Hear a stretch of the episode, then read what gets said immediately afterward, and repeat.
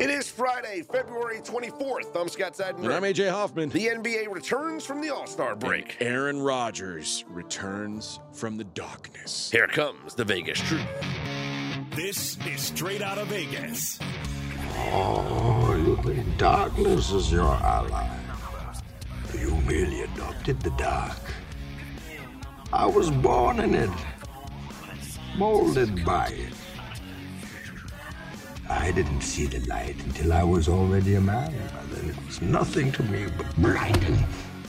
We are straight out of Vegas AM, your daily destination for sports conversation with a Vegas lean. Here's what you need to know to start your day. Kevin Durant inching closer to return. Aaron Rodgers emerges from his darkness retreat in Oregon. And the Rams start to thin the herd. What is the Vegas lead, Scott? It's going to be the NBA. We'll get to the Aaron Rodgers story. We got a lot to Trust get to me. today. We're Yeah. going to get to Aaron Rodgers. We'll talk some football. We also have to preview UFC Fight Night. We have an interview with And the yes. uh, with the main eventer. Ryan Spann, who will be fighting in the main event uh, tomorrow night. So we'll hear from Ryan coming up a little bit later on here in the pod. But we're going to lead with the NBA. The, the league returned from the All Star break. It, it seemed like Welcome it was back, NBA. forever Mm-hmm. ago. I, I, just we joked about it a little bit yesterday. That why do these players need so many days off after you know they, they take off nights anyway during the season?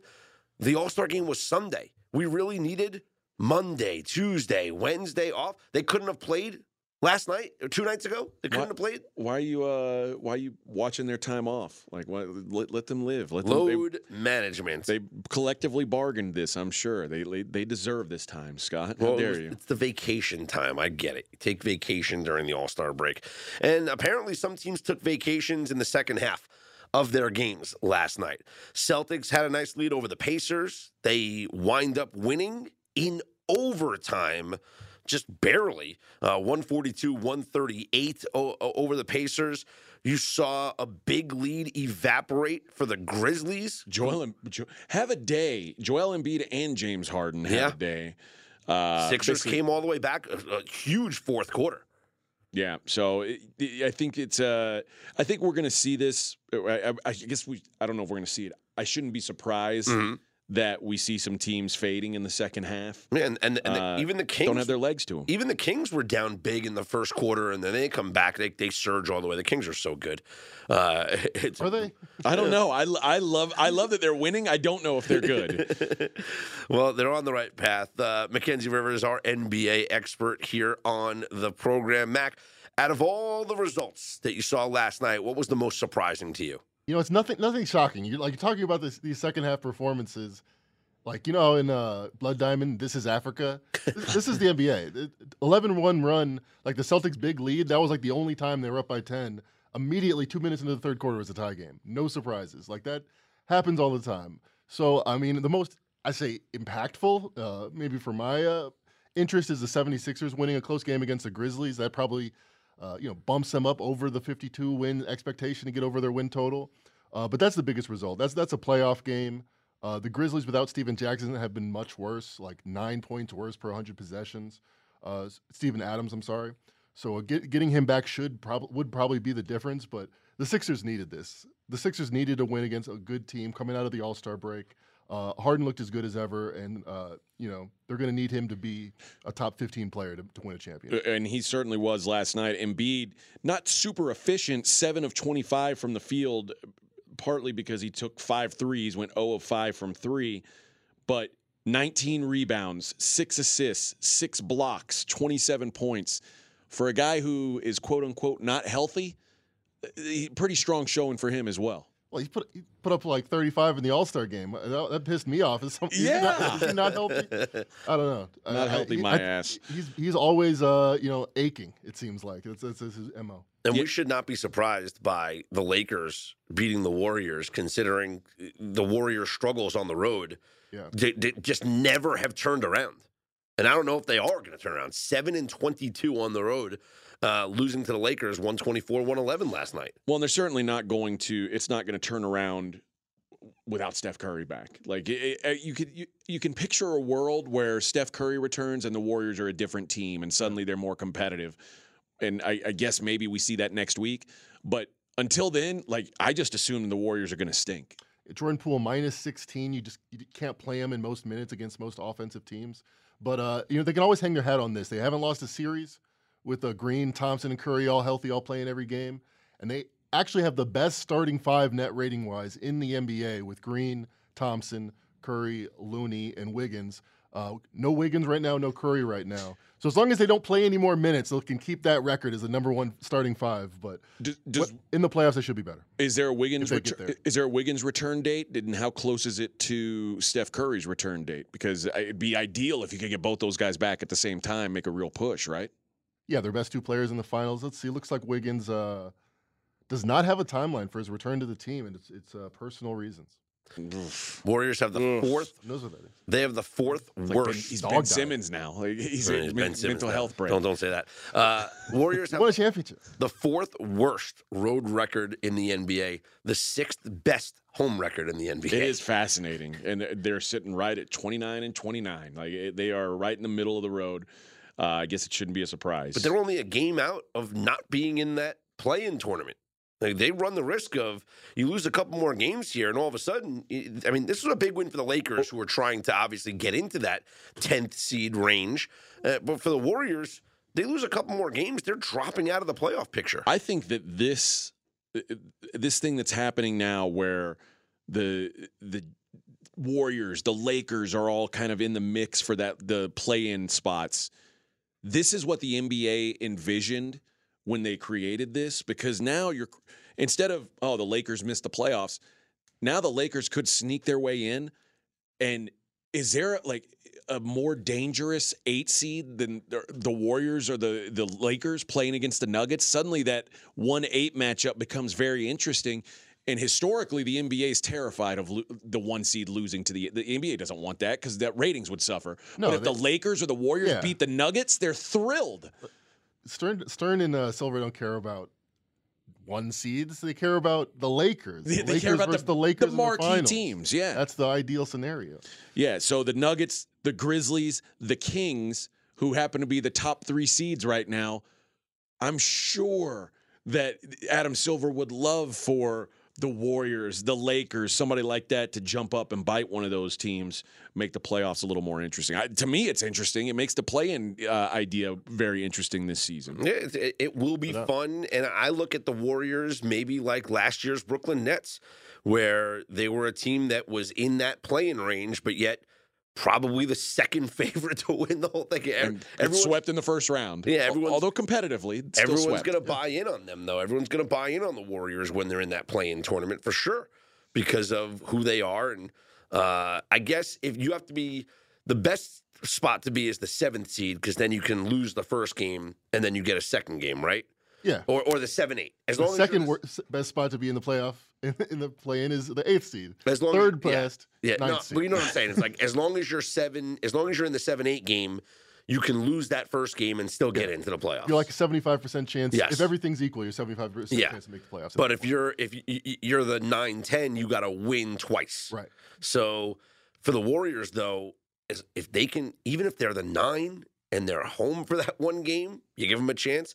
If they can be the seven seed and home for the seven for the for the first game, and then if they lose, home for the next game, you know they're making the playoffs. Yeah. right. Right. they're in as long as they're home. So As long as they're at Chase Center. yeah, and right now they're a half game out of that seventh seed in the Western Conference. I wanted to ask you about the Dallas Mavericks who get a 142-116 win over the Spurs. Spurs lose. Yeah, Shocking a win. development. Over the Spurs, you know, it's like you don't get full credit no, for a win. full credit. Nice- Fifteen straight losses. nice scrimmage, boys. But my my real question is about the Mavericks going forward. And when I look at the box score and I see Kyrie plus 34, plus minus. Wow. Uh, I- see six assists, one turnover. I, I mean, and then Luka, obviously, he 28 points, 10 assists, one turnover. It feels like Dallas is suddenly much more dangerous than even I thought they were when they made the trade. Like, and it it, it seems to me that whatever doubts you had about Kyrie Irving being a, a bad chemistry guy seem to be he seems to be in a better place right now mentally and at least temporarily all those all those doubts should be erased in my opinion A lot of people don't watch the league. A lot of people think about Kyrie Irving and have an opinion. and then they translate that opinion to the kind of basketball player he is. Oh, he likes to dribble a lot. That means he's a selfish player. Bill Simmons really hit hit it home. No player could join a brand new team and look like he played 10 years with every single player on the court. Just everything he does is very unselfish on the court. He happens to be his best skill is shooting and scoring, but uh 8 of 13, I was sweating his under 25 and a half and he didn't miss, but he eventually got pulled out of the game up 20 late late. Uh he's a great great player. He's Well, a great great offensive player and uh showed up tonight. And if he doesn't distribute the ball so much, that 25 and a half probably uh, probably goes over. But he said, you know what? I'm going to get my teammates involved, get these six assists. One turn 6 to 1 turnover ratio, that's that's typical. That's a uh, hell of a night for for Kyrie. I, I'm I'm buying on the Mavericks going forward, and I, I think the Maverick. Listen, we we always talk about you need like these great players to win a championship, and Dallas has had this great player for a few years, and it's like when are they going to break through? When This another one. this feels like the most realistic threat because this is the first time they've really had a two-headed monster. Like Porzingis was a good player, not a, a star, superstar. Kyrie Irving at his best is a superstar player. I think Dallas's ceiling is is really really high. can still get him 16 to 1 to win the title. Uh, I mentioned the 15 straight losses for the Spurs.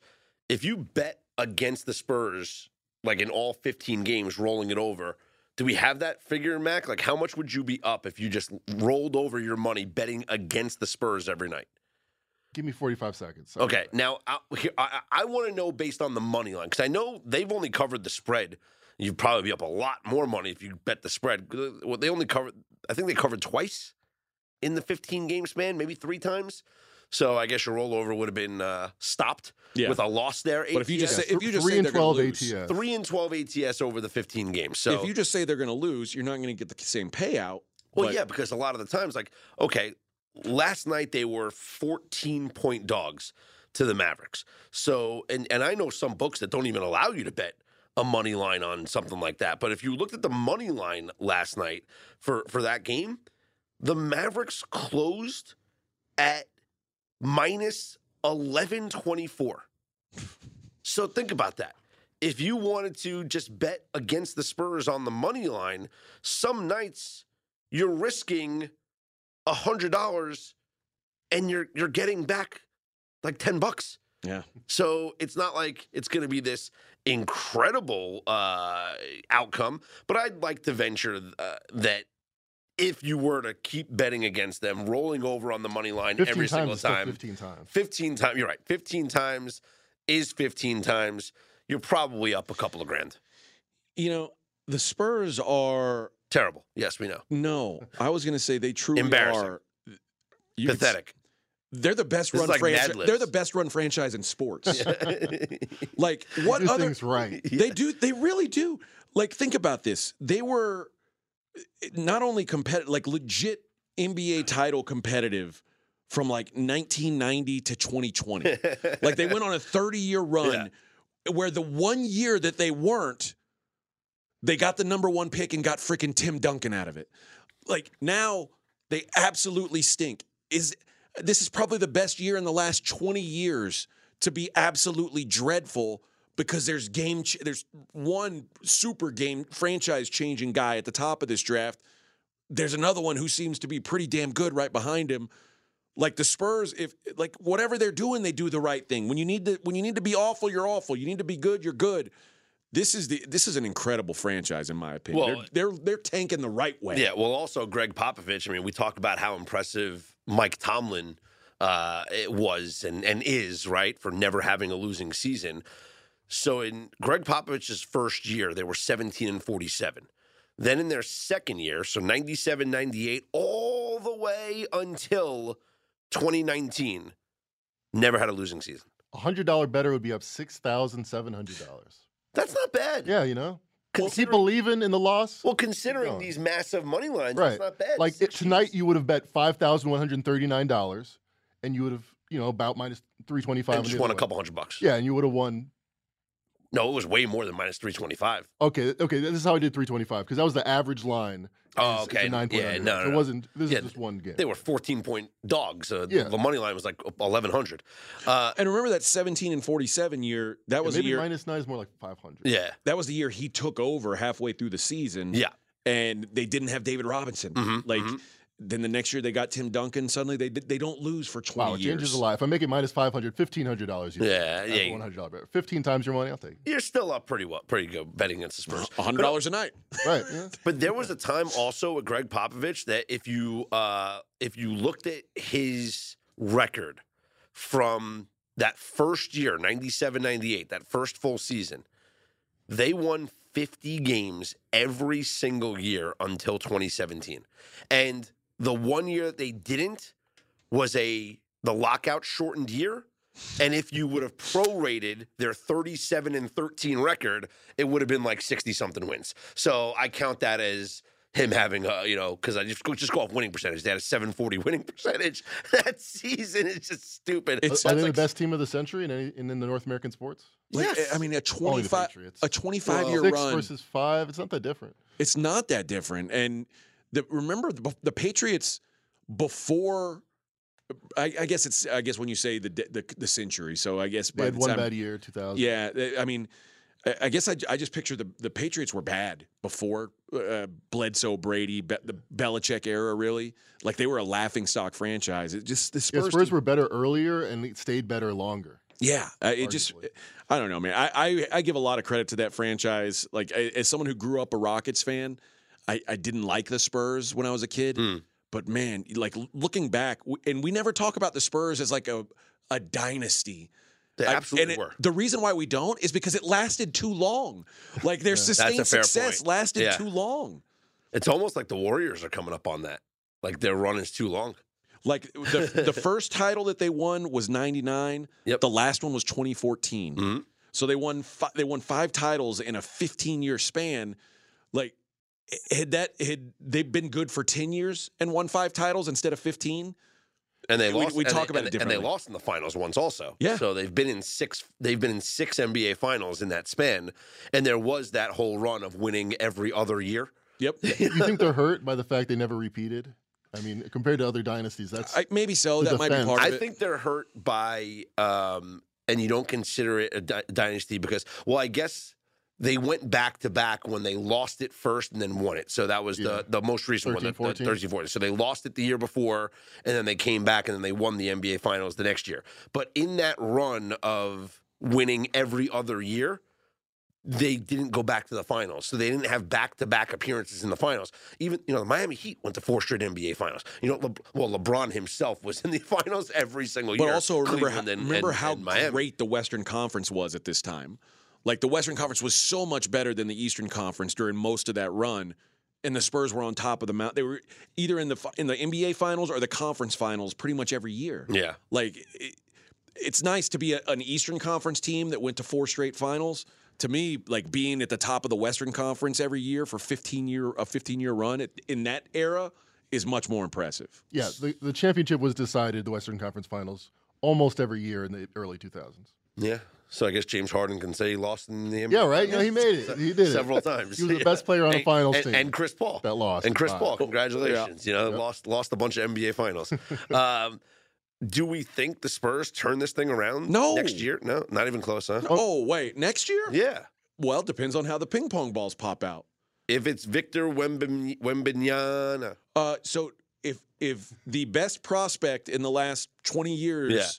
Ends up with the best coach in the NBA, do I think that they'll turn things around? Yes, yes, I do. Well, I mean, the Cavs didn't make the playoffs their first year. I mean, you might get, give him a year to stretch his wings a little bit uh, as a good player. I, I wouldn't it this- necessarily expect wins like that, was it the second even, year? even when- with even with a great prospect. the second year LeBron hit that buzzer beater in the playoffs? Was that his second He year? didn't Or? make the playoffs either of his first. Oh, year. yeah, no, that was his third year. That, that was that was like his welcome welcoming moment right there.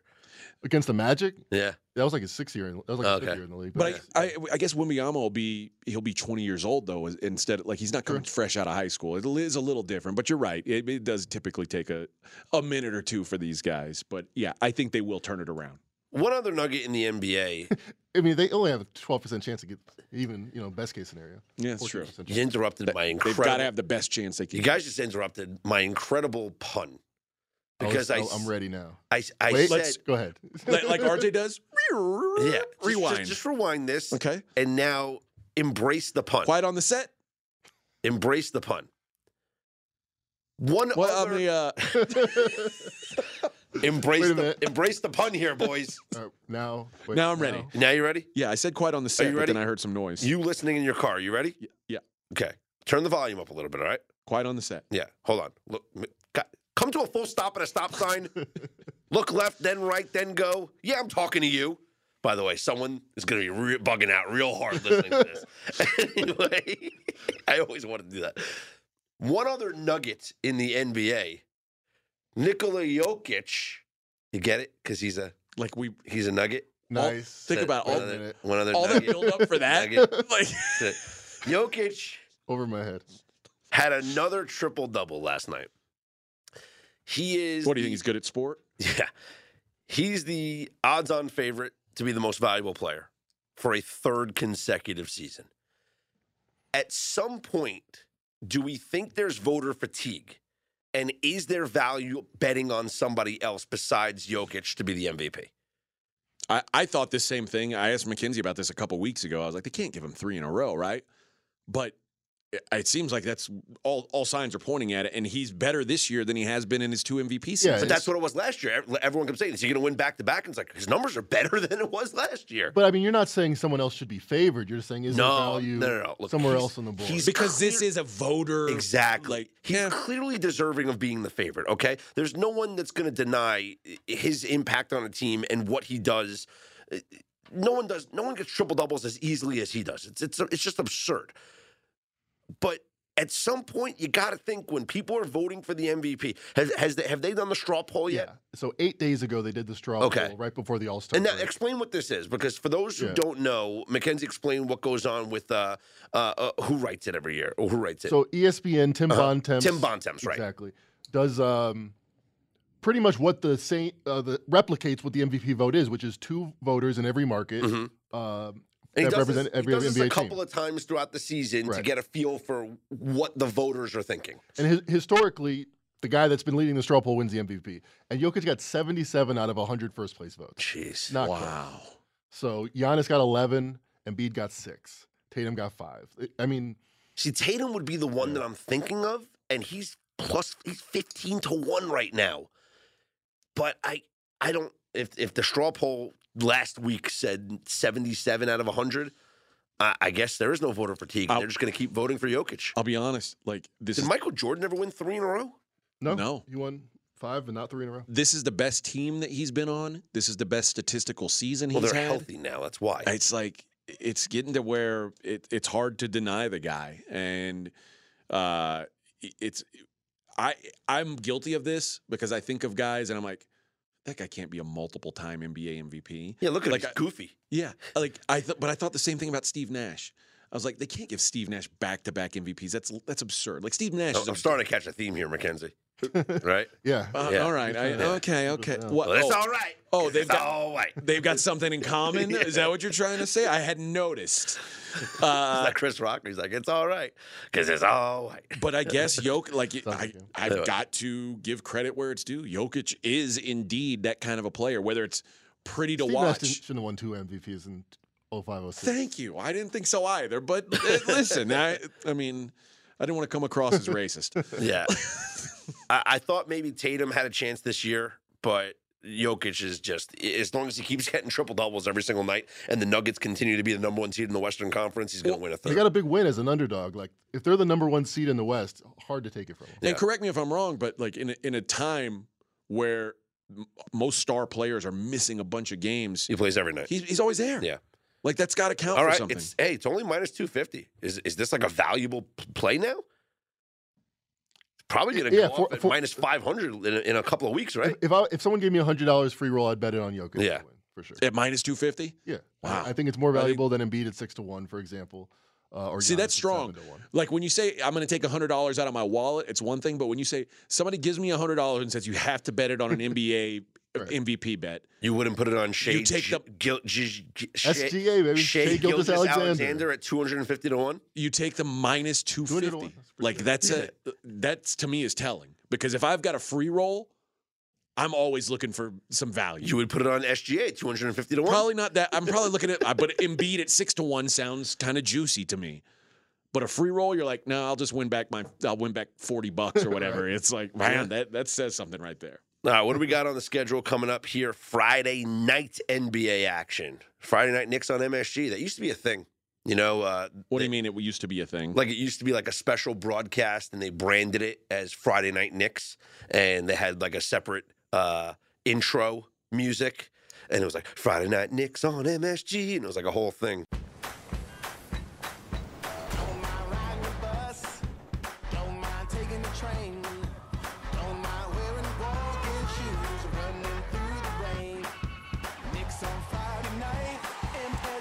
Get this elsewhere. You know? Only on SOVA. yeah, what other show has this? That's that's a great question. Friday Night Knicks on MSG. Come on. Friday night Knicks on MSG. Well, this Friday night, the Knicks plus two at the Washington Wizards. And so not at MSG. Maybe it doesn't count uh, for the song. Cavs plus one and a half at the Hawks. The Miami Heat catching two at Milwaukee. The Nets plus one and a half at the Chicago Bulls. Hornets plus seven and a half at the T Wolves.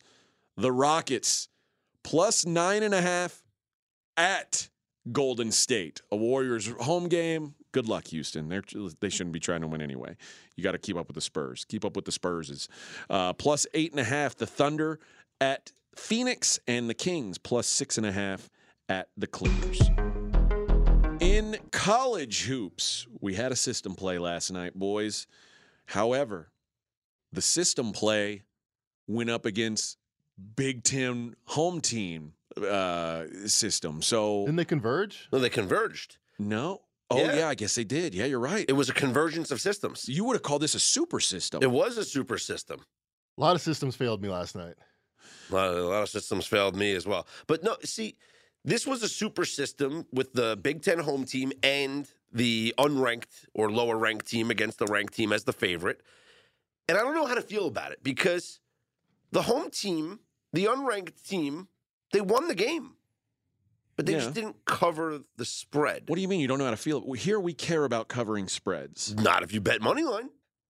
Well, well, I mean, the entire time we've been talking about the system, we've been it's talking about ATS. I've been betting money line. I don't know. I don't know about you. What? guys. I've been betting money What? lines. Yeah.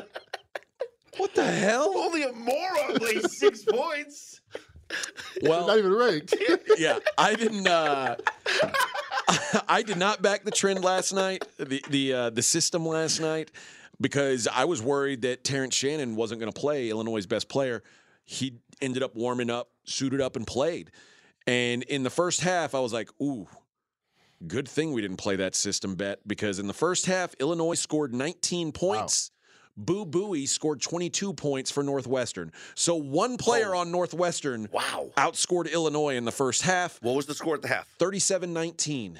You're not feeling too good about the system You're not you're no. not feeling good about six and by by the way, like it was like seven and a half Yeah, by the time it and a half, tipped yeah. off. Mhm. Uh, so move. a dominant second half for Illinois, 47-25, enough to get the win, not to get the cover. Terrence Shannon Jr. hits a layup at the end to uh, to kind of seal the, the win. So he obviously needed him back.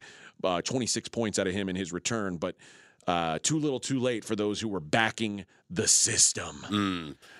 Uh, elsewhere in the top 25, I talked about these two teams, St. Mary's and Gonzaga, and they're going to play on Saturday for basically if this is for the WCC championship, the regular season title. Regular season, so, and also the one seed in the WCC tournament. Yes, which It doesn't matter if they're one and two; they're just going to meet each other in the finals anyway. right, but here's the But I guess you can avoid the third place team. here's the benefit though. Mm. The sec- the fourth place team is Loyola Marymount. Okay. the team that beat Gonzaga and St. Mary's this year. So if you're the one seed, you have to play them. If you're the two seed, you don't. So, Oh, so you, so they, so you, we. expect some Hmm. chicanery? I don't know. I don't know. Here's what I do know. If there's a tie, like at the, at the end of the regular season, so if Gonzaga wins on Saturday, these two teams will be tied. What goes into effect then for the tiebreaker in the WCC is net rating. Like how, and in net, what matters sometimes is how badly do you dog stomp bad teams? Mhm. apparently St. Mary's and Gonzaga both got that memo. Uh, as Gonzaga wins 97 72, St. Mary's wins 83 52. Mm, both of them St. knew Mary's. both of them knew that they could get some style points tonight. Both of them got some style points So tonight. I guess they want against- to, they want the one seed then. I, I it looks that way. So, or I mean, I'm sure St. Mary's would love to just beat Gonzaga outright on their floor. That would be that would be great Sure. for them.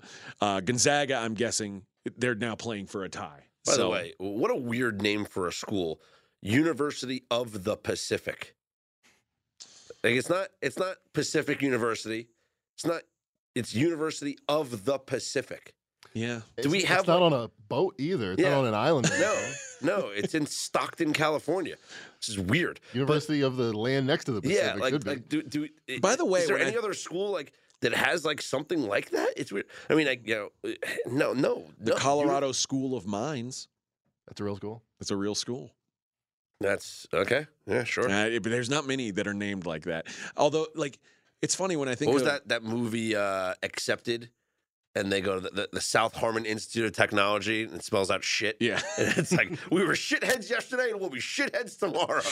yeah. Um, when you when I think of Pacific, like you think of that university, I think, man, that's got to be awesome. Like on the beat, and then I think No, that's Pepperdine. Stockton. No, see, see, It's like that happens to me. they trick you. In the past, I've confused those two because Pepperdine's in Malibu. Pepperdine's in Malibu on a cliff. By the way, it's uh, it literally Beautiful. it's on a cliff overlooking the Pacific Ocean. It's the most gorgeous campus in the country, and you, you're thinking to yourself like. Whenever I heard Pacific, I would think in my head that's the one. on the. Pepperdine. Yeah. But no, Pepperdine's in Malibu. Pacific is University of the Pacific University in Stockton. of the Pacific. It's like the Mhm. Ohio State University. You got to put the respect on University of the Pacific. or the University of California, Los Angeles, which got the job done against the Utes of Utah. Yeah. To what? The two two Utes. Utes. Did you say Utes? Utes. Yeah. Uh, as I mentioned yesterday, Utah strong home team. Uh, I did not trust them enough. Uh, they've been without one of their better players. I did not trust them enough against UCLA. UCLA did get the job done 78 71. Which was The final. push. Pusharoo. Push of the line of seven. Yeah, it's a push. And here's the thing foul on UCLA, three seconds left. Uh huh. 78 70 UCLA, the number seven. they miss the first free throw, make the second, push. If, they, if he makes that free throw, it's Utah money. Yeah. Yeah. now at that point, if you're if you have UCLA laying the seven and they miss the first free throw, UCLA, yeah. you got to think that you're home free because you're like clearly he's going to try and miss this one on purpose. Well, there's three seconds left. You're not making up seven points in, in three seconds. Uh, I guess. Uh, I mean, that's impossible. So, uh, or, or eight points in three seconds. Like, what are you going to do? Miss it and then hit the eight pointer? This isn't the XFL. Like, it's uh, that would be very difficult to do. But kudos for to him for knowing what the spread was and saying, you know what, I can't get us to cover. at least we'll push. At least I can get us to push. Yeah, and you know you. what? Maybe if you got an early number on the Utes, Mm-hmm. you're a happy Ute. You're a happy Ute. Uh, this is going to be uh, another exciting weekend as we gear closer and closer to conference tournament time. Right, so there's only one top 25 game tonight. Xavier, number 16, is at Seton Hall. I used to call them the Shoe Pirates because uh, SHU Pirates. Why did you call them? Oh, okay. Shoe Pirates. get Gotcha. it? Yep, Like, I, I get it now. They'd steal your shoes. Arr. Uh, I want the last 30 seconds of my life back. Um, on Saturday, we have some good, you know, good conference basketball. By the way, Hall, Hall plus one at home against Xavier. Okay. You got UConn St. John's. Should be fun at the Garden. That's a classic, you know. That's not going to be fun. St. John stinks. doesn't matter. It's at the Oh. Garden. It's cool. Creighton Creighton such a New York thing to say. Yeah. Like, a really good team playing against St. John's. It's going to be awesome. No, it's going to be Well, a bloodbath. listen, a bloodbath. listen, if it, if this game was at Carnesecca Arena, I don't think it would be a, fun. I don't think it would be a fun game. But it's Okay, at the Garden. right, all right. It's a little different. Well, Creighton Villanova at the Wells Fargo. That's what I'm saying. If that was at the Palestra, it would be different. Did Be they, cooler. Did they play at the Palestra? Where does Play? I, They got a new stadium now, but yeah, it'd be cooler if it was at the Palestra. That'd be awesome. uh, yeah. So what else do we have on Saturday? Big day in college hoops. Yeah, Oklahoma's at Iowa State, TCU at Texas Tech. That's a big game uh, for Texas Tech, who uh, they've won five of their last seven. They were they've been considered out of the tournament conversation. They're now on like that the the next four out, so they've got a real chance to make some hay here. A win over Te- uh, TCU would be huge for them. Arkansas is at Alabama. Arizona hosts Arizona State. Texas at Baylor. That'll be a good one in Waco. Texas won the first game at home. Uh, Baylor looking for some revenge. A&M against Mississippi State. West Virginia at Kansas. Virginia at UNC, who needs a win like blood this weekend. Purdue hosts Indiana. Remember, Indiana beat Purdue at home. Uh, Purdue historically has absolutely owned Indiana. They may be looking for some revenge here. Uh, and the game of the weekend we mentioned, St. Mary's is at Gonzaga, uh, seven o'clock Pacific time on ESPN, big ESPN. So if you're into, uh, it should it should be a great game. So if you've got some time Saturday night, that's a good place to be. Emerging from the darkness, Aaron Rodgers, hopefully with a renewed sense of what his future holds. Yes, this is actually a story. Aaron Rodgers. What? Yeah. We have gotten word, the public has received word from the owner of the facility in Oregon where Aaron Rodgers went for his darkness retreat that he has emerged from the darkness. Congratulations. No word from Aaron Rodgers what he saw in any of his visions. He had told Pat McAfee he was going for four days and four nights in a darkness isolation retreat to, quote, have a better sense of where I am in my life. What do we think? I think he's got it all figured out now. I- I Does mean, he I- play? That's the biggest question. he's going to play. He's going to play. Yeah. Listen, his financial advisor is going to tell him to play. His girlfriend's going to tell him to play. The darkness is going to tell him to play. Hey, don't leave that money on the table. Get paid while you can. 39 years old, $59.465 million guaranteed from the Packers if he plays. Any chance the Packers trade him? I don't think the Packers can trade him. I mean, unless like it would take. We, you remember we talked on the Dream Pod the other day uh, about RJ. They, we asked RJ, well, would you give up three first round picks For Justin Herbert? for Justin Herbert, Uh-huh. or if you're if you're the Chargers, would you take three first rounders for him? And he was like, "That's kind of the line."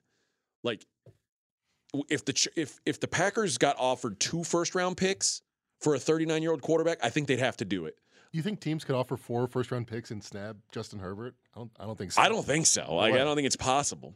No. But I also think that if if you've got a 39 year old quarterback who's a giant pain in your ass, and let's face it, he is, he's not getting better on the field. At least then you can sell to your fan base, hey, we got two first round picks for him. Like, if you trade him for less than that, you just traded away the best player in your franchise's history for what? Like, if you're getting a, a third and a second and a third round pick, that like you can't satisfy your fans like that, especially if whoever they bring in to play quarterback or whoever they promote to play quarterback can't play quarterback, which is a real possibility. Then you look you look really bad if you're the Packers. I don't think the Packers want to do that. The important question is Did anything happen over the last four days that Rodgers would come out of this uh, room Whoa. and be like, what? I want to know where it was Really? at. Like, It's in imagine. Oregon. It's in, it's in, a- in a Oh, forest he's in Oregon. Okay. Yeah. I was gonna say, imagine that he was like locked up in a in a you know they have the good blackout curtains in these Vegas No, hotels. Like, imagine no, that he this comes. is where he was in this little like half underground little Hut? bunker kind of. I was gonna place say, in man, Oregon. that looks like some place like uh like some like an ogre is gonna come out of there, an elf or something. And he did. Well, I was just thinking like if he was here after four days in the darkness, he walked outside and it was snowing in Vegas, that would be a sign. Like, oh, this is the new this is the new Lambo. If he Right. if, if he emerged out of darkness and came to, and sure showed up in Vegas, he thinks that he's going to play in Vegas. That's what I'm saying. If know. if you had to, and I know there's odds, obviously we can find them online of what Aaron Rodgers' next team is going to be. I, I don't think he plays for the Packers. I, I think they move on from him. I really do. I've always felt this way. I just think that it makes it makes a lot of sense for them to move on from him, to see what they have in Jordan Love, to know what they're going to do at the quarterback position moving forward. Are they going to draft the quarterback, or are they just going to, you know, is Jordan Love going to be their guy? And then for Aaron Rodgers, he could have a a good last couple of years in the league with a chance to win or a chance to have an impact on a team, whether it's the Raiders, whether it's the Jets. I think that Aaron Rodgers still has something left in the tank. And I think seeing Tom Brady do what he did, going down to Tampa and winning a Super Bowl, I think gives him motivation that he can do it going somewhere else. The difference is Tampa was a roster that was built and ready to to compete. compete Well, there's not many teams out there that are Well, that's what I'm saying. ready to Then that, what, that need a quarterback. Then what's Aaron Rodgers doing? Like, what? Where's he going? Where he's like, this this gives me a better chance to win a Super Bowl than Green Bay. Like, what's out there? Like, are the Jets a better team than, than Green Bay? I think so. I would, Outside uh, of quarterback. How about this? so. Are, is the Jets' path easier than Green Bay? well, that's Bay's what I was going to say. Is that what's no, the path? but I mean, the Bucs talk about the Super Bowl ready team. Their over under was like nine and a half that year. Like you have to beat expectations by a lot to win the Super Yeah. Bowl in any scenario. I do think the Jets right now, even without a quarterback, are the second best team in that, or, or, or are threatening to be the second best team in that division. They're right there with the Dolphins. I think so. I, I mean, I think the Dolphins' quarterback situation is a big question mark too. Sure, that's well, that's Um, why I say that. But I think if the Jets bring in Derek Carr or Aaron Rodgers, the, if the Jets bring in Derek Carr, they're finishing second in the division. I agree If the that. Jets bring in Aaron Rodgers, they're they're pushing the Bills. It's funny. I, I you and I s- completely disagree on this. I think Derek Carr gives the Jets mo way more upside than Aaron Rodgers does. I think I think at this point, Derek, I, I'd rather have Derek Carr than Aaron Rodgers. I have a, I have an Aaron Rodgers question. I don't I don't know if I've heard this anywhere. Maybe I haven't. I'm just subconsciously thinking about it. Do you think Rodgers would not go to the Jets because he's afraid of following Brett Favre? Yeah, I've heard this brought up. Because Favre went to the Jets? I, maybe he's into it. But Maybe- Favre maybe he likes the whole. but Favre uh, only went to the don't know. Jets as a way to get to the Vikings. It's eerie how similar. it Because that was be the because Favre there. wanted to go to the Vikings all along, but Oh, there was no way to get there, so he had to take a year, you know, and just go somewhere for a year. And that was the Jets. The Jets were the only team that w- it, it made it work. So he went to the Jets for a year just to make just to go to the Vikings the, the following season. So maybe, hey, maybe Aaron Rodgers is doing that. Maybe Rodgers takes one year, plays for somebody before signing as a free agent for the last two, three years of his career with a contending team. When did when does Kirk Cousins deal with the Vikings end? I think it's on his last year. Oh my oh. goodness. I mean, it sounds- Rodgers goes to the Jets Goes to for the one Jets year one and then then goes, to, the Minnesota. Vikings. which by the way He looks, pulls he pulls a complete Favre. looks like a pretty good team. What just the hell is. Brett Favre doing here? So the limits are low in this kind of stuff, but you can bet right now Jarrett Stidham plus 350 to be the Raiders starting one quarterback. Rodgers is the favorite at minus 200. Daniel Jones is plus 475. Lamar Jackson's plus 475. Like, if it's not Rodgers, who do we think it's going to be? Jarrett Stidham.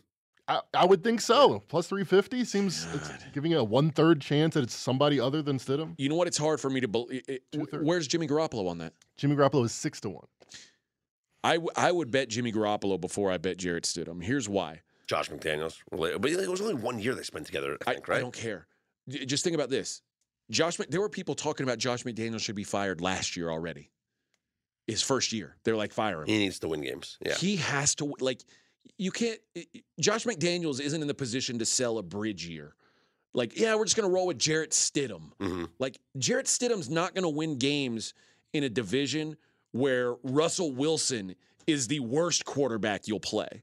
Like it, it's just and Sean Payton with Russell Wilson now. By the way, I I think I think that they have to have a real answer at quarterback in place when they start the season because I think Josh McDaniels needs to win this season. Elsewhere in the NFL, the Rams may be purging the roster a bit. Uh, all pro Bobby Wagner not going to be on the Rams Oh, well, next year.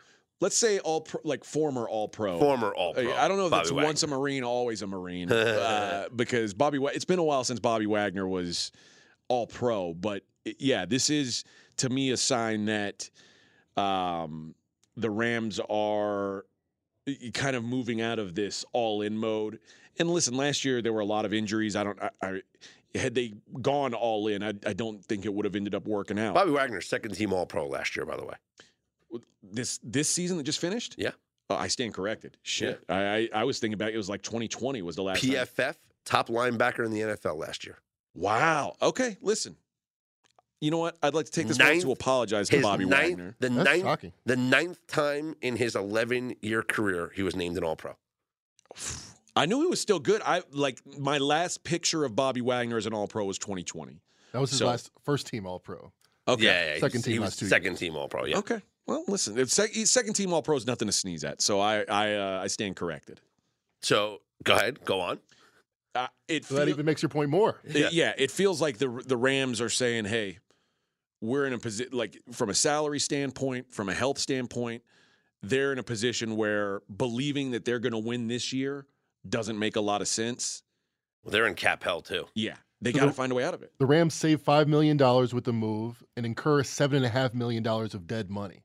But So the they're dead money doesn't count against the cap, does it? Or ha- is that how it works? Because Yeah, you know, they're saying like they would pay 12 and a. They're Mhm. saving five, but they still got to pay okay, seven and a half. gotcha, towards the gotcha, cap. gotcha. Yes, okay. Uh, but before the move, they were almost fourteen million dollars over the salary cap. Right. So they're not done. Right. They're gonna they're gonna be cutting more players here. Yeah, this is kind of what we talked about. It's with the Titans. th- This felt like the first move of many. Uh, I would expect some more heads to roll uh, in, in LA. I don't know who exactly. Would it shock you guys if Matt Stafford is eventually uh, moved on from? Like, did, I, I've got to look at his contract situation, what the out would be. But I think it- it'd be gnarly. would it be pretty bad right now? But the, I mean, you don't You just signed like a two hundred million dollar contract. you don't move on from Bobby Wagner if you think like, oh well, we're just gonna we're gonna be better this season without Bobby Wagner. Like that doesn't make sense, especially given what you just said. Second team All Pro, best linebacker in the league. Yeah. The pro- What's Jalen Ramsey's status? upset. Uh, his out year, if they were to to move on from him early, would be 2024. Um, they Well, Stafford's not used to. I mean, not unaccustomed to losing some games. He could just be there for a year or two as they rebuild. He's like, hey, you know, I've been paid a lot of money to lose games. right, right, right. I can lead our team. the weather's nice out here. I can lead our team in this. like he, he- these guys don't know what it's like going out there and losing it week in and week out. I've been there. I've lived this life. Putting up yards. Yeah, I'll, listen, yeah, I'll, I'll pad some stats, baby.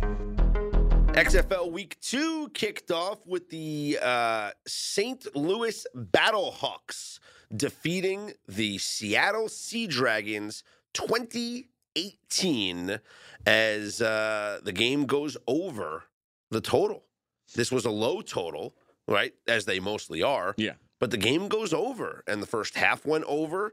Should we be rethinking these XFL totals a little bit? Well, my thought was initially if I were if I were betting. By the way, it went over by a half. Total was 37 and a yeah, if I were betting these things, the only way I would bet would be the the under. Uh, I certainly have.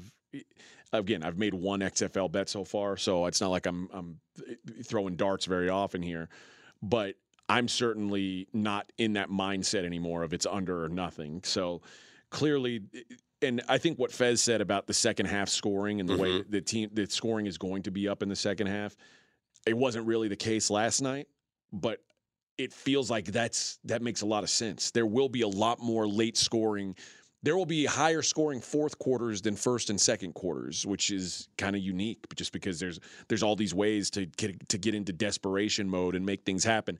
And if those desperation mode attempts fail, more points can be scored. So uh, if I do look at unders going forward, it will only be first half unders. Uh, and I'm not as married to unders as I thought I was going to be. So it was a uh, a field goal as time expired to get the win, twenty to eighteen. This came this came after uh, Seattle scored a touchdown and failed the three point conversion. Had they made the three point conversion, or maybe even just gone for a two point conversion, We'd be in overtime right now. uh, maybe we'll see what happens. We'll see. Uh, you know, we could never know how it went. It's so AJ funny- AJ McCarron, twenty-two of thirty-six passing, one hundred and eighty-four yards and a touchdown. Ben DiNucci, nineteen of twenty-nine, one hundred and ninety-six yards and two touchdowns. So two quarterbacks both go under 200 yards, and the over still hits. by a half a point. McCarron, that's two uh, fourth quarter game winning comebacks. yeah, they call him Captain Comeback. You know? yeah. AJ McCarron was the leading rusher, five carries for forty-one yards. He's just a gamer. AJ McCarron's the league MVP right now, isn't he? Like, I mean, let's let's just be real. Josh Gordon had one catch for thirty-three yards for Seattle. It's funny. I like, average. I uh, I thought last week I was like, man, Josh Gordon, if he's right, he could be a real game changer in this league where there's not a lot of high end skill players. Mhm. Um, if I were looking at uh, at props, props in in the the XFL, XFL. I would have lost on on him yesterday because I'd be like, oh, I bet he has another big day. Uh, no, does not. Yeah. Uh, so here's what we have coming up uh, for this weekend in the X X half hell. Uh, we, we got the DC Defenders. Much better name, much better logo, much better jersey. I like the it, Washington yeah. Commanders. Yeah. Here in Vegas, Cashman Field against the Vipers. Vegas, a three point favorite. And then on Sunday, What's the total in that game now? 35. Now remember, we've talked about this. There's going to be weather at that game. Something to consider. Mm, yeah, what's the weather here in town? It's going to be well. Could be rainy. Uh, the weather in town is like basically uh, spinning a slot machine right now, a roulette wheel. Who knows? what it's yeah, we be. really don't know. It But says it's right supposed, now, it's like seventy five percent Looks like chance of gonna rain. rain. It's yeah. It says Saturday uh, low of forty three degrees, but it's going to be about sixty degrees, and the, yeah, seventy percent chance of precipitation. What the what's the wind going to look like is a question because the wind's been crazy here a couple times this week. Yeah, You get some. wi- interesting. I don't know. It's it, again. I, I I'm not married to these unders, but in in the Who's our quarterback? as the Vegas? as the weather has been uh, in Vegas over the last little while, Yeah. I, I think that the under is the the only way I could possibly look. Brett Hundley, I remember Brett Hundley, Oh, was yeah, the, uh, yeah, the yeah, Vegas. Vipers quarterback. How but dare you? Is that did My he play in quarterback. week one? No, Luis Perez did, I believe. Yeah, Luis Is Perez. he was- resting? Luis Come on, Brett. was he was that dude Yeah. in the game. Luis Perez, by the way, has like low key been. Two hundred and forty nine yards, three touchdowns, two picks. You remember he was the guy that was the the USFL, the Generals. He was like he was the dude there. They went nine and one. He was he dominated the USFL. Maybe Luis Perez is the going to be the full time quarterback here. Every every off like I was surprised that Luis Perez played last week, but maybe I shouldn't have been. Like maybe he is just better than Brett Hundley. Yeah, probably is. Uh, That's my quarterback. Listen to this guy's journey. Okay, played college football at Texas A and M Commerce. Commerce, yeah. Okay, it goes undrafted in 2018. Oh, out of Texas A&M Commerce, I out of can't Texas believe it. A and M Commerce. Okay, Scouts didn't know what they were missing. practice squad for the Rams, then the Birmingham Iron, which was part of the Alliance of American Football, the AAF. Then he goes to the Eagles practice squad, the Lions practice squad, then the LA Wildcats of the what league was that? Oh, the XFL, LA Wildcats. From there, he goes to the New York Guardians of the XFL. Then the TSL Jousters, That's Wh- that's a made up team. wh- which was a part of the Spring League. the Spring League. The Spring League. Yes, it was called the Spring League. Then he goes. I can't believe that didn't work. Their it was a Spring League. I'm not sure if it was the Spring League. their No, marketing their marketing was so good. I can't They- believe that failed. Then he goes to the New Jersey Generals Yeah. of the USFL, Went nine and one. to the Rams practice squad, and now the Vegas Vipers. I mean, this guy, take out the NFL practice squads that he was on. He's the best spring football player of all time. But the, but like he the list the, the names of teams that he was on, it's like it's like a video game that doesn't have the rights to the NFL. You know? It's- remember that remember that video game where you were like it was like monsters and aliens playing football, and you would, like you could be like the the the ogres or something like that. It was it was some you always had some stupid team. That's what all these Yeah, sound I, like. I mean, this is like these are like the teams from any given Sunday. You know, The Sharks. the Jousters. the New the New York Guardians, New Jersey Generals, Los Angeles Wildcats, Birmingham Iron, Vegas Vipers. I mean, come on. What was the team in, in any given Sunday? I know they played. They were the Miami Sharks, obviously. They played against the Minnesota Americans. I remember that was a game. The Dallas team was the Dallas Knights. That was um, the Dallas Knights was the How do final you game. know that, and you're right, by the way. What? It's Dallas Knights. The Dallas Knights was the final game. They played the, the so I know about the Dallas Knights, the Minnesota Americans, Albuquerque Aztecs, the Aztecs. New York. I wanted the Albuquerque Az- Aztecs was the expansion franchise that uh, the coach wound up taking over, and he signed Willie Beamen as his franchise player. what was Houston's team? Houston in the movie, Oilers. they Nope. had a team. Yeah, I don't remember Houston with a team. the Houston Cattlemen. Houston Cattlemen. Wow, the New York team that they played in the rain and the mud. I want to Uh, say it was the. I, I want to say Titans. no, the Emperors. Emperors. Okay. Emperors strike back. All right. There you go. That's my list of any given Sunday teams. Chicago Rhinos, Colorado I remember the Blizzard. Chicago Rhino, Rhinos. Yes, they did play the Chicago Rhino, Rhinos. They played a lot of teams. Yeah, They this did. is a realized universe Yeah. over here. Well, no, the greatest football universe is the um the program. The, the Eastern State University Yeah. Timberwolves because if because State. yes the ESU Timberwolves because the best part about that universe is that you have no freaking idea what conference they played in. No. They filmed the games at the uh, stadium in South Carolina. Was that William Bryce Stadium? Yeah, Okay, is that right, William Bryce? I think Stadium? so. I think I, I, I don't know. They, they they the Cox Stadium. the the the, the program the, the um, Yeah, yeah, William, Williams-Brice. is that where South Carolina like plays? University of South Carolina. Yes, yes, the Gamecocks. Okay, I believe that's where they they they filmed the game, right? So they're in the stadium. If you look at like like some shots of the crowd, because they obviously used real footage of South Carolina games to get the footage of the crowd and stuff. There's an SEC banner somewhere. Yeah. Right. So now you're thinking, all right, they're in the SEC. But then you look at their schedule. they played Iowa. They played Georgia Tech. They played Michigan. The- It's it's it's the most bizarre schedule. You don't even know where this team is located. Obviously, it's on the East Coast if it's Eastern State University, or they could just be on the eastern part of Yeah. any state. Eastern Washington exists. Eastern Washington doesn't exist, but, but we don't know what conference they played in. All we know is that they they they they go from the likes of playing Georgia Tech to Michigan and Tim Wayman. He could go, oh, the Yeah. Wayman. How'd their So- season go? I believe. Well, they lost the heartbreaker at the end to Georgia Tech, so I I, I don't think they made a bowl game. Oh, Yeah. And they're the best fictional universe, huh? Well, no, no one said they were the best fictional universe. I can name a bunch of colleges that were better than ESU in the fictional college football universe. You said it was No, the most the fully best- realized. it was the most fully realized universe, Yes. but not the best team. Oh, Ah, clearly, yeah. There's so many better teams. I mean, listen, what, what was the Forrest uh, Gump's team was dominant. Alabama, really Well, good. that They had an awesome kick was great. returner. Yeah, they, right? Straight down the middle. they had an incredible kick returner. The uh, the SCLSU Mud Dogs. They, won, Oh, they won the. Bourbon Bowl. They did. That was a big upset, by the way. The uh, the, the the Texas State Mud Dogs are going to the Bourbon Bowl. the Texas State Armadillos. Yeah. they had quite the season as well.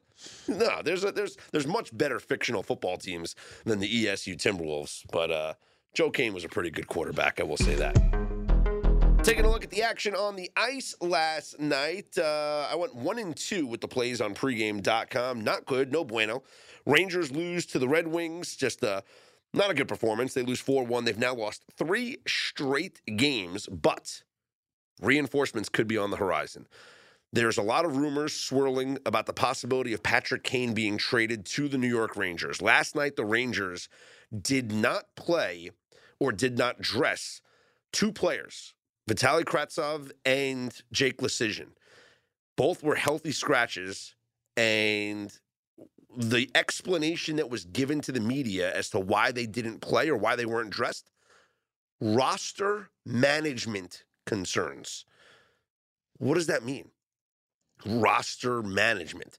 It's not like they, managing their ability to trade the roster. it's not like they called up anybody from the AHL to replace them or anything. They just they didn't dress these guys for roster management, which makes me believe that there could be a trade coming down the pike as soon as today, and maybe Patrick Kane is on his way to become a New York Ranger, which would the lines that the Rangers would roll out there now with getting Vladimir Tarasenko, uh, you know, reacquiring Tyler Motte, and and now Patrick Kane Do we know if he was in the building? in Detroit. I don't know. Because Kevin Durant was there was two games in between Kyrie's trade and, Uh-huh. and Kevin Durant's trade. First game he was there on the bench. Second game not to be seen. A lot of Oh, people read into that and said, okay, Do, uh, do, don't Interesting. know. Don't know about those players, but I mean, you're talking about the Rangers that have would have offensive firepower the likes of Mika Zibanejad, Tarasenko, Artemi Panarin, Chris Kreider, and, and Patrick Kane to go along with the kid line, Kakko, Lafreniere, and, and Chytil. Uh, there's a lot to like with this Rangers squad. They're just not playing uh, well over the last three days or four days. They've lost three straight game, three straight games after their uh, eight game winning streak. So back down to earth for the Rangers. The Devils seem to pull off these last minute goals like it's their jobs. They've done it multiple times this season. They did it again last night, scoring with about 40 seconds left to tie the game against the Kings. They win it in overtime four to three. Uh, the Wild blank the Blue Jackets 2 0. Oilers rout the Penguins 7 to 2. You want to talk about a team that is just really disappointing this year, and it's the Pittsburgh Penguins. Uh, Sabres beat the Lightning 6 5 in overtime. The Ducks beat the Capitals 4 2, spoiling the return of Alexander Ovechkin. An emotional game, I'm sure, for him. Uh, it was his first game back since returning from Russia, the unfortunate passing of his father. I, I, said last night, I, I, I thought maybe I was an asshole for wanting to play an over on Ovechkin prop, just thinking that he might, you know, come out here and, and really, you know. Listen, everybody's Play dad game. dies someday. Like you just So I, I trying to make the best of a bad situation. So I played Ovechkin over shots on goal, and he had five shots on goal, which cashed the over. So uh, I figured he would be aggressive, and and, and he was. Uh, elsewhere last night, you had the Golden Knights coming from behind to beat the Flames in overtime, 4 3. Canucks a 3 2 win over the Blues. The Bruins 6 5 over the Kraken. Man, Kraken play a lot of overs. And the Predators 6 2 over the Sharks. That's AJ's squad. So here's what we have on the schedule tonight. Senators are at the Hurricanes. Carolina minus 260. Starting to believe in this Carolina team more and more uh, as they move on here through the season. Sabres at the Panthers. Florida minus 190. And yeah, that would be a system play.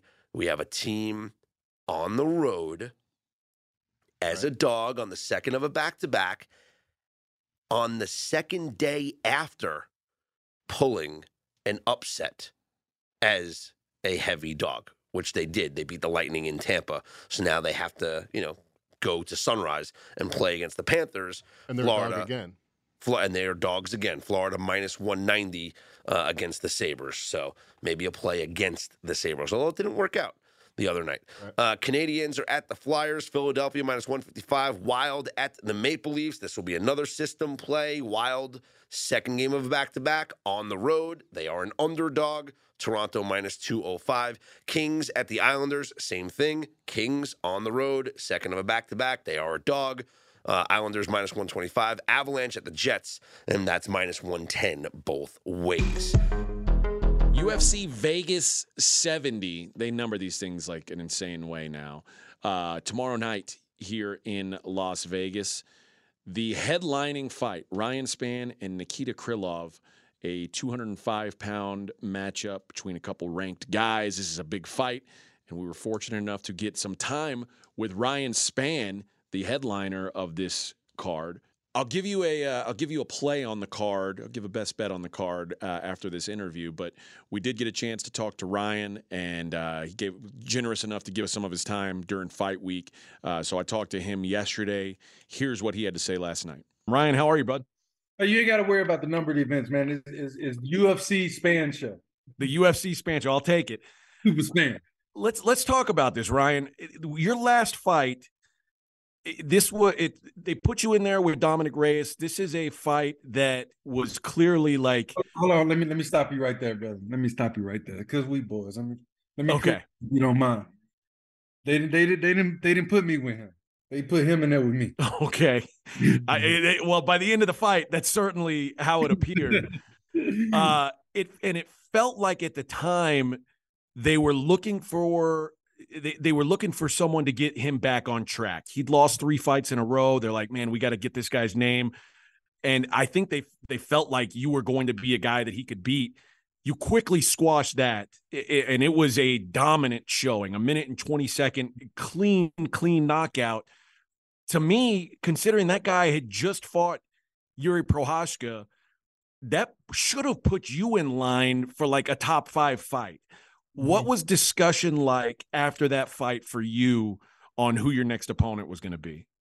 Well, immediately we was offered well, not immediately, but not long after we was offered this fight. But then when that uh the title situation started to happen and whatever whatever, I was gonna be the fourth guy to come in and fight Jan Blachowicz while Jan uh Glover was supposed was gonna fight Magomed.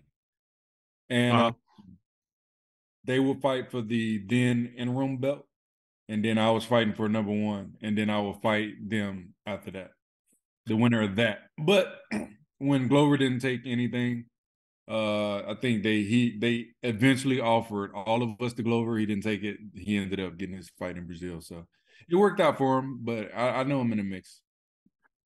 Well, this fight against Nikita Krylov, if if you win this fight, When what if they what if they told when you win this fight, what have they told you about where it puts you in the pecking order? Because right now you're you're ranked eighth, Krylov's ranked sixth. What would this do for you? Like, does it does it switch spots with you? Does it push you right up right up against the top five? Where's it put you in your opinion? Um, honestly, I, don't know. I know where I want to be. Um, but you know, I, I'm just appreciative of, of the moment, and I see what they, I see that they see something in me, and I appreciate that. So, uh, preferably, I want the belt. You know, when you think back to your your first time on the contender series and how rare it is for someone to lose on that show and then y- Yeah, get a bro, second I- shot. Yeah, okay, all right. A- and then and then you come back and obviously win in, in very quick and impressive fashion like mm-hmm. did you know then that the ufc saw something in you like to bring you back a second time that they knew you were supposed to be there Um, I honestly didn't know that they. I knew I knew Mick has been trying to get me for a while. Uh, I was supposed to have my first pro fight against Charlie Ontiveros in Legacy. So uh, I know I know he's seen it. Um, it, it really didn't cross my mind too much about what they see now. I know we had a plan going into that, and the plan was to be thirteen and five to go in the UFC, and that's what we did. That's why I got Well- thirteen tattooed on my on my arm. that was that was known all along that was the number Yeah. talk about the the decision to move to Fortis and what it's done for your game. Like, I, I, you know, I talked to Alex Morono about this. I've talked to a lot of guys about this, and everybody says, yeah, it, it completely changed what everything that I was doing. Can you kind of let me know what that means? Like, what does it mean? It changed everything. Like, what what is what's this magical potion that they're they're serving up there in DFW that's making everybody a monster? Uh, well, basically, it's the fact that either you're gonna sink or swim when you get on those mats, and everybody that stays, we know how to swim. So learn to be a lion with a lion, not a lion with sheep. when I met you, you were a a, a slim, tall, lanky dude. It- You have turned yourself physically. You've transformed physically. Now, mind you, when I met you, you're very young. I don't know exactly how old you were. I know you were very young. Yeah, I don't even think. Did you have your kids yet? I had one kid. Yeah, I had one, I had one kid at the time. So The, I mean, the first one was May first, right? uh, I want to say yeah. Yep. Right. You want? You don't know? Uh, well, this no the the the second kid's birthday is May first. Yeah. Okay, so that's that's. I think we may have. I remember that because I remember we had we both had a kid on the same day. Okay. Um, I mean, that, that's that's wild to think about. like, I, so we, what were you weighing when you started fighting? Were you like 185, 170? What were you doing? Um, when I originally basically coming out of high school to try to start fighting, I was probably walking around at like 188. And Okay. we had somebody, Matt Bowden, who was 185, and he was the homie. So I was like, all right, I'll just go down to the next weight class. Cause in my mind, I felt like the smaller you are, the more of a advantage. And it, it was a bad mindset that was ingrained from ingrained in me uh when I first started and it kind of took me a long time to get out of it but I felt like the smaller you you were I thought that's that's how I had to be successful because that's what I was told. I was told I got to get as small as I can get and I can be successful. Cut as much weight as possible. That's how people seem So- to think. I was gonna fight at 170 and that's that's why my last few I fought at 175 170 my last amateur fight was at 170 then I ended up I knew my brother told me after that fight he was like you'll never fight at 170 again. So And uh, now you're, you're you're fighting at 205, and honestly, you're a gigantic 205. Like is is I mean, obviously, you, your body's changed a lot over the last 10 years, but it, I mean, are we? Is this something that eventually you're going to be a, heavyweight? Is that the long term plan, or is it it just?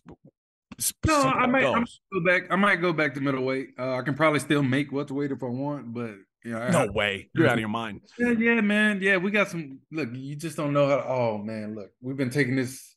The weight is good. The weight is on point. Heck, I'm I'm smaller than people think I am. I'm not as big as y'all say. Uh, I, as someone who's been on the mat with you, I know you're lying, um, but that, that's all right. I mean, if you want to portray that to the audience, that's fine as well. Let- have to push not like that, bro. Let's talk about the guy that they're putting in there with you, uh, to put it the right way, Nikita Krylov. What what do you see in his game uh, that's want- exploitable? What do you? I don't I don't watch it. It don't it don't matter. I don't I don't care what he's gonna try to do. I don't care what his plan is. I just my goal is for it not to work. You know, something that's impressed me about you is, it, it- I guess it's that it's that your plan remains the same no matter what. And this is now five fights in a row where we've seen you for less than four minutes. I mean, is it basically like you're going to go in there and you're going to do what you want to do? And if if it works, awesome. The fight's going to end early. If it doesn't work, you you kind of accept that as the the terms of the way you fight that you that you throw yourself into this offensive mode. Look, Or- I can fight for 25 minutes or 25 seconds. Uh, I'm good now. You know, before it was I got to get you out, you know, before it catches up to me. But now I'm good. And yeah, I'm to go do what I want. Um, I always have that intention because I know how good I am, whether people choose to acknowledge it or not. Um, I know who I am, and it took me a while to remember who I was and that that's what's going on now. I know who I am and I know what I can do and I I can do it. So, like you said, at 13 and five, you expected to be in the UFC. Are we getting to the point where you expect yourself to be challenging for a championship in a couple fights? Like, are, is that the next goal? Do you feel like that's an attainable goal for you at this point? You know what? Since since you my homie, right? I'm gonna- I'm gonna send you a message and I'm gonna- I'm gonna- it's gonna be a picture, right? Let me see. And it, it, it basically per- perfectly lays out what my goals are.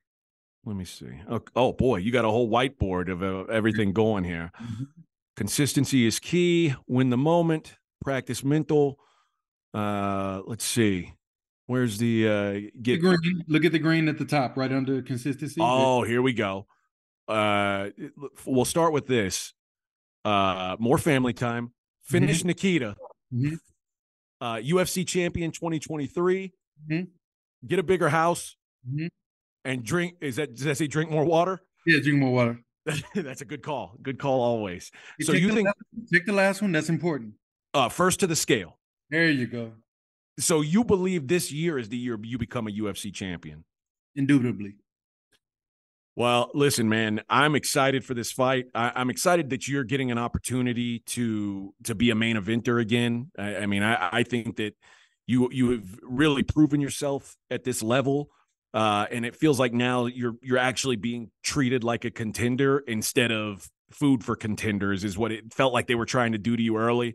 Like you said, now it feels like these guys are being put in there with you, and not vice versa. I'm excited. It's always been that way. It's always been that way. I They just didn't know it yet. Yeah. Well, and and honestly, it's not that they didn't know it. I didn't necessarily believe it. Like I I know I didn't put the work in. Like I knew I wasn't doing the work that I should. I just felt like my athleticism would be enough. When did Yeah. that change your mindset? Um around a few years ago, like uh probably the first main event kind of helped. I kind of brought my nutritionist in for the first time there. Um then after that it's been snowballing and just adding, adding, adding, adding, adding. So yeah, we're we're getting good. We're getting good. Do you think that that that, that fight against Anthony Smith had you like had you won that fight? Do you think maybe your mindset wouldn't have changed? Maybe you would have just kept thinking, "Oh, I, I'm I'm just good enough to do this, just the way I am." Honestly, if I'm gonna be real, yeah, probably because that's pretty much was the status quo for my career. Is I just felt like ah, what I'm doing is working, so why do anything more? And look, I, I you see on there is like more family time. That's because I've been training more, so I've been having to try to find more time in there. You know, because before I was always with my family because I didn't necessarily train no more than I needed to. It was more trying to lose weight. You know, doing everything I can to lose weight. Yeah, and now you've you've got the you've got the system down. Well, listen, thank you for the time. I know it's busy. It's fight week. Uh, I wish you the best of luck in there. Uh, by the way, you're an underdog. I don't know if that gives you any kind of motivation, but Vegas, where you're out here with us, it see, Vegas seems to believe that you're not going to win this fight. Uh. I, I take it you're looking forward to proving a lot of people wrong or, or making your friends some money. Uh, no. I mean, realistically, I, I I honestly don't care. The way I see it is, it's cool. I can be underdog. I'm I'm used to being it. And, People tend to automatically think I'll lose when my name pops up. I'm just that's fine. like that's fine. I don't get any money out of it. So my friends make money. That's that's for them. That's good. Well, and also, listen, they, they need to hit me up and drop something to the cash app. it seems like the right thing to do. I will say this: if your goal sheet uh, is correct, you to win, you to win inside the distance to actually go in there and and and take care of business. You That look may at be- the calendar party to tell you what I'm gonna do. That well, that's what I'm gonna do. I'm just gonna look at your uh, look at your whiteboard, and that it, I'm gonna believe you follow your goals. I think it's written in red. Yeah, I think it is. Ryan, Ryan Spann headlining uh, UFC Fight Night 220 this weekend. Ryan, appreciate the time. Uh, I know you're swamped, and uh, and and thanks for giving us a few minutes. We'll talk to you uh, maybe before the next fight. All right, bro. I don't know about you, but I'm betting this dude. You Well, know, I y- listened to him for like 10 minutes and I'm like, yeah, I'm uh I'm gonna bet on him. Listen, one of the things that he said in that interview that really stuck with me is the last fight that he had where where he basically destroyed hmm uh, it was I think it was a 20 second fight Dominick Reyes. Dominick Reyes, a guy who fought for a title against Jon Jones. He said, That's the first time I really trained for a fight, like really trained fully for a fight. He's like, I the fact that he's always been good enough to just get up off the couch and fight. Like he he's said before, I fight and then I retire until I fight again. Because he gains a bunch of weight. Like he just does he's never taken this seriously. And now he's looking at it like a job. And I didn't go through everything that was on that whiteboard picture that he sent me, but this dude's got a lot of goals. And it all starts with what's happening tomorrow night. So uh, I don't disagree with you. Uh, plus 145, you can get him. Ryan Okay. Spann, he is the dog. I'm my thought is this. I'm gonna go under one and a half rounds, minus 155. Both these guys are finishers. Both these guys are all offense, no defense. Ryan Spann, his last five fights, not one of them's been out of the first round. 16 of his 21 wins have all come in the first round. Yeah. And uh, often when he loses, it's in the first round. Four of his seven losses. So, in my opinion, this this doesn't go long. Uh, Krylov is a former heavyweight. Uh, I told you, Ryan. I mean, I talked about during the interview. Ryan Spann carries a lot of weight, a lot of muscle weight. He knows he's not built for a long fight. He's not looking for a long fight. Both these guys are going to go in. They're going to try to get the job done quick. So my best bet will be minus one fifty five, under one and a half rounds here. Will you have a full card up on Full pregame.com? card is up already at pregame.com. What do you mean? Will I? It's already it's already up at pregame.com. All right. If you haven't bought that yet, you can take 20% off. Uh, let's use the promo code ICE20. The, uh, Ryan Spann trying to ice Nikita Krylov. Well, I was going to say these these guys are going to need some ice after beating the shit out of each other. So ice twenty gets you twenty percent off. Uh, you can get AJ's UFC package, Mackenzie's NBA. I got some hockey stuff. You can take twenty percent off of a season long package as well. A season long package is, is the, the best way to stay on top of every pick, or a weekend all access. You get every pick from any one of your favorite pregame pros. So head to pregame.com. If you're not a member already, you should sign up because you get a free $25 just for signing up. And then take advantage of the coupons we give out every single show. 20% off if you use the promo code ICE20, I C E 20 at pregame.com. For Mackenzie Rivers and AJ Hoffman, I'm Scott Seidenberg. Have a great weekend. We are straight out of Vegas AM.